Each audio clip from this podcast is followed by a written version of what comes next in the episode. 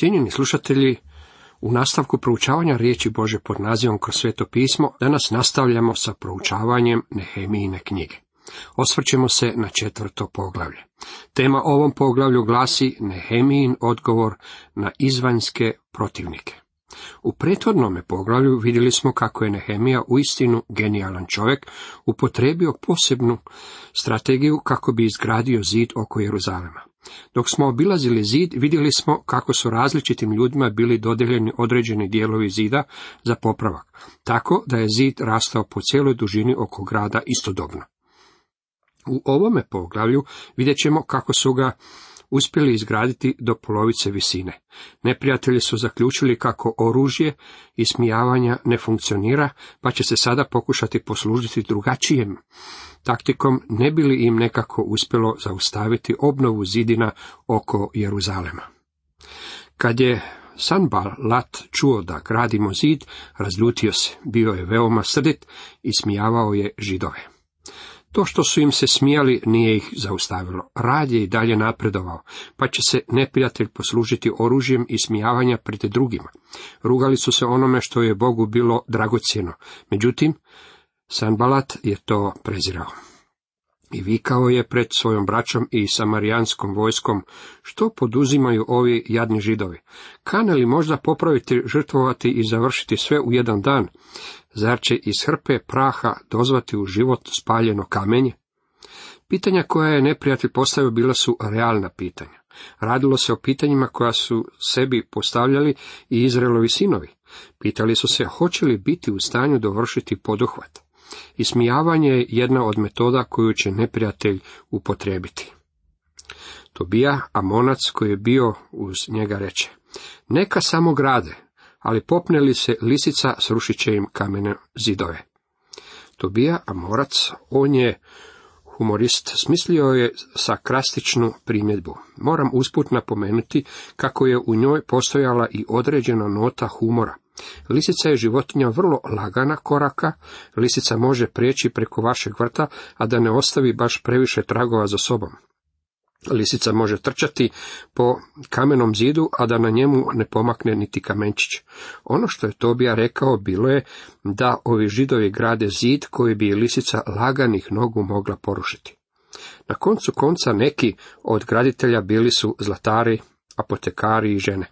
Kako li se neprijatelj ismijavao iz njih? Vjerujte mi, bilo je krajnje obeshrabrujuće za ove ljude koji su tako naporno radili. Što će Nehemija učiniti? Sredstvo i utočište ovoga čovjeka bila je molitva. Zapazite što je učinio.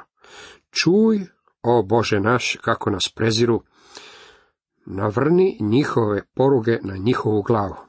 Predaj ih kao plijen u zemlju ropstva. Ne pokrivaj njihova bezakonja i grijeh njihov, neka ne budu izbrisan pred licem tvojem, jer su rugali graditeljima se našim. Ovi ljudi koji su pokušavali zakočiti gradnju bili su Božji neprijatelji, baš kao što su bili neprijatelji Židovima. Ovdje nalazimo primjer molitve izrečene pod zakonom. Pod zakonom Židovi su imali puno pravo zahtijevati pravdu. Bili su potpuno u pravu tražiti da se nad neprijateljem izvrši pravedni sud. Bog to i namjerava učiniti. Dragi moji prijatelji, to se nikada nije izmijenilo. Bilo kako bilo, gospodin Isus okrenuo je tu stvar malo za nas danas koji smo vjernici. Nama danas rečeno je da ne molimo za osvetu. Sasvim jasno rečeno nam je u poslanici Efežanima u četvrtom poglavlju u trideset drugom retku. I budite jedni prema drugima ljubazni, milosrdni, opraštajte jedni drugima, kao što je i Bog u Kristu oprostio vama. U Rimljanima dvanaesti, devetnaesti redak Pavao je napisao: Ljubljeni, ne osvećujte se sami, nego dajte mjesta gnjevu, da pisano je, moja je osveta, ja ću vratiti, govori Gospodin. Postoje stanovite stvari koje bismo trebali predati Gospodinu i on će s njima obračunati. Ako mi bismo pokušali istjerati stvar do kraja, to znači da ne hodimo u vjeri. Postoje stanovite stvari za koje mislim da bismo se mi trebali pobrinuti. Iz pisma je potpuno očito da postoje trenuci kada je potrebno uputiti ukor. Nalazimo da je Pavao rekao Korinčanima kako moraju obračunati sa stvarima u svojoj crkvi, koje nisu u redu. Pavao je rekao Timoteju, propovijedaj riječ odmah, bilo zgodno ili nezgodno, uvjeravaj, opominji, hrabri sa svom strpljivošću i poukom. Uvjeravati znači presvjedočavati, opominjati znači prijetiti, hrabriti znači tješiti. Božje dijete mora koristiti mač gospodnji, a to je Božja riječ. Taj mač potrebno je zariti u one stvari u našim životima koje su pokvarene i neispravne.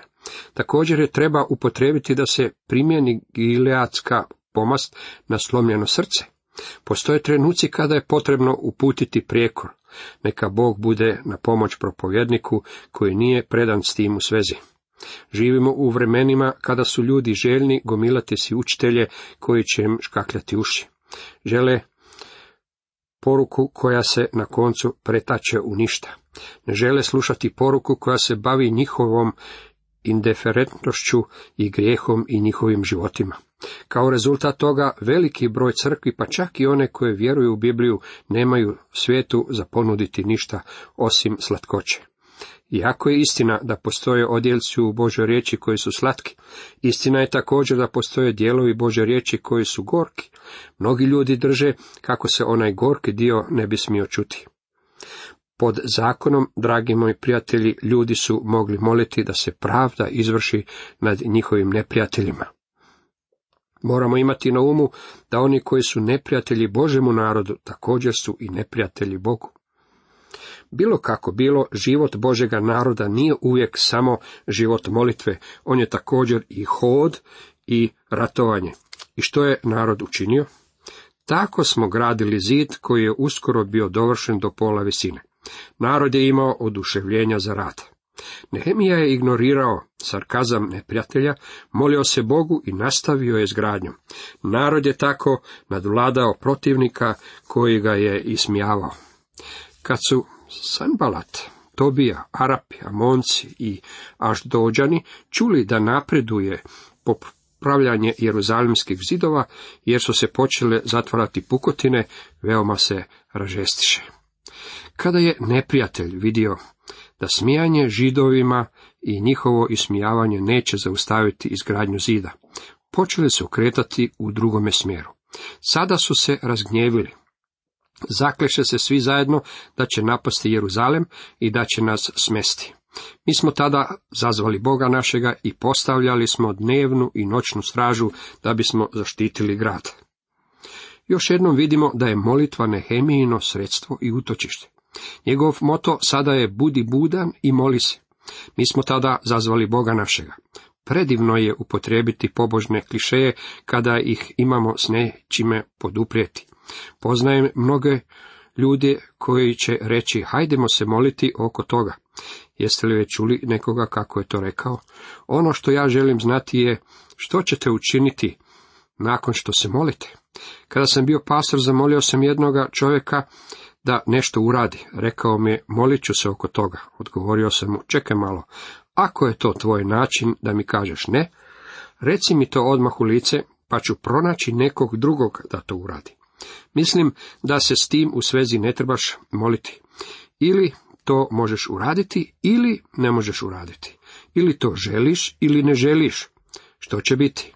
Ako ćemo iskreno, on to nije želio uraditi. Samo me je želio odbiti, a u razgovoru smo uspjeli pronaći drugu osobu za posao. Postoji jako puno ljudi koji će vam samo uputiti nekakvi religiozni kliše. Nehemija je mogao izreći takvu vrstu religioznog klišeja. Mogao je reći, pouzdajmo se u gospodina, nećemo ništa uraditi. To je jednostavni način izbjegavanja. To je ono što mnogi ljudi danas čine. Oni tvrde da se pouzdaju u gospodina, ali što čine s tim u svezi? Ako se uistinu pouzdajete u gospodina, tada ćete nešto raditi. Nehemija je znao da se neprijatelj sprema ustati na njih, pa je zato postavio straže. Bilo je to naravno ono što je Bog i očekivao od njega da učini. Ne samo da su postojale nevolje izvana, već su postojale nevolje i iznutra. U desetom redku dalje čitamo, a Židovi govoraho, snage su nosačima klonule, a ruševina je mnogo. Nećemo nikada stići sagraditi zida. To je trenutak kada je potreban krajnji oprez, jer vas đavao najjače može ozlijediti iznutra. Jedno od Sotoninih najvećih oružja protiv Božjega naroda je obeshrabrenje. Pred dosta vremena primio sam pismo mladog misionarskog bračnog para koji služi u džunglama Južne Amerike. Bio je to njihov prvi misionarski mandat i bili su krajnje obeshrabreni. Iz njihovog pisma dalo se zaključiti da su spremni spakirati se i vratiti kući. Rekli su mi, ne znate što nam znači slušati vaš radio program ovdje u stranoj zemlji, među ljudima čiji jezik još uvijek ne razumijemo. Đavao je naravno upotrebljavao svoje oružje obeshrabrivanja. I mi smo također bili obeshrabreni i bili smo spremni povući naš program sa te radio postaje u Južnoj Americi. Tada je gospodin intervenirao na predivan način i mi smo bili u mogućnosti nastaviti sa emitiranjem programa. Bilo nam je jako drago jer smo znali da je poučavanje Biblije veliko ohrabrenje ovim mladim ljudima. Koliko je gospodin divan prema nama, dragi moji prijatelji. Đavao pokušava upotrebljavati oružje obeshrabrenja u životu gotovo svakog kršćanina. jedanaesti i dvanaesti redak dalje kažu, a naši neprijatelji rekoše, uvući ćemo se među njih prije nego što doznaju i opaze nas. Tada ćemo ih poubijati i tako osujetiti pothvat. A kad bi došli Židovi koji žive kraj njih, po deset bi nas puta upozoravali, idu protiv vas iz svih mjesta u kojima stanuju. Neprijatelj je iskoristio obeshrabrenje Židova, pa su isplanirali iznenadni napad. Napašćemo ih kada nam se najmanje budu nadali. Kakva će biti Nehemijina strategija protiv ovakvog iznenadnog napada? Postavili smo se u nizinama, iza zida i na goletima, rasporedio sam narod po rodovima, smačevima, kopljima i lukovima. Nehemija je stavio svakog čovjeka u položaj gdje je mogao braniti vlastitu obitelj, što im je naravno dodatno olakšavalo misli kada su gradili. Ako bi mu obitelj bila kod kuće, relativno daleko od njega, graditelj ne bi znao jesu li oni na sigurnom ili nisu. Zato ih je Nehemija stavio uz njihove obitelji i dobro ih je naoružao. Kad sam vidio kako se boje, ustao sam i objavio velikašima, odličnicima i ostalom narodu ovo. Ne bojte se ovih ljudi, mislite na gospodina velikoga i strašnoga i borite se za svoju braću, za sinove i kćeri svoje, za žene i kuće svoje. Mislite na gospoda. Trebao je biti njihov moto, njihov bojni poklič. Napoleon je uvijek svoje vojnike podsjećao na neku prošlu pobjedu kako bi ih osokolio za naredni boj. Kada je Pavao apostol pisao svoj labuđi pjev mladom propovjedniku imenom Timotej, dao mu je bojni poklič. Ispravan prevod druge Timoteju dva osam je sjećaj se Isusa Krista. To je bojni poklič vjernika danas. Sjećaj se gospodina bio je povik ohrabrenja za Židove Nehemijinog vremena. Kad su naši neprijatelji čuli da smo obavješteni i da je Bog osujetio njihovu osnovu, mogli smo se vratiti k zidu svaki svome poslu. Židovi su se sada mogli vratiti poslu. Neprijatelj se povukao. Vidjeli su da nisu sposobni iznenaditi Židove. Nehemija je bio uistinu genijalan čovjek. Imao je još malo strategije u pričuvi. Meni se uistinu dopada, volio bih kada bi ga danas mogao imati uz sebe.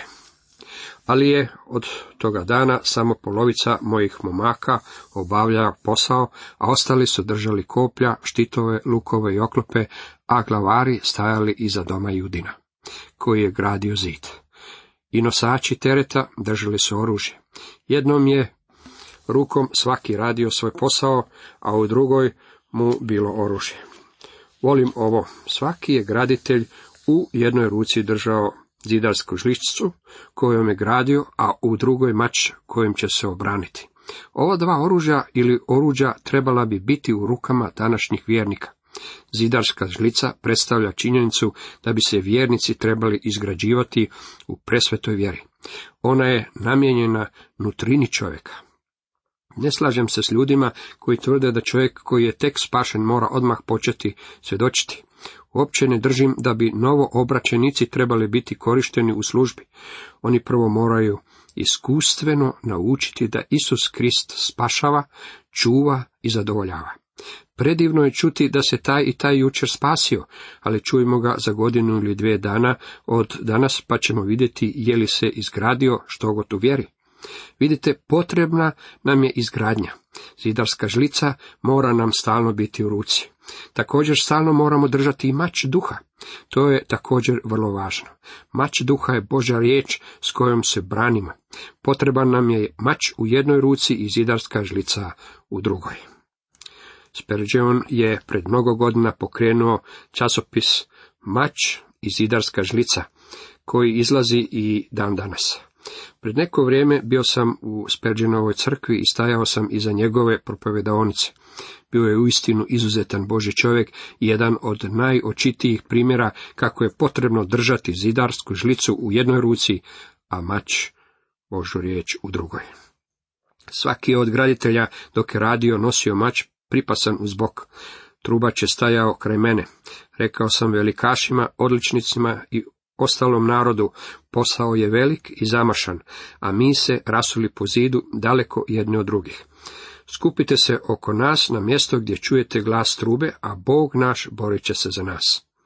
Nehemija je rekao, ja ću paziti.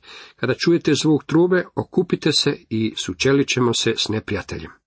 Tako smo obavljali posao od rane zore do prvih zvijezda. Polovica je bila naoružana koprima. Ne znam kojem su sindikatu pripadali ovi ljudi, ali su svakako radili mnogo više od osam sati. Radili su od izlaska sunca do kasne večeri, kada bi se već zvijezde počele pojavljivati na nebu.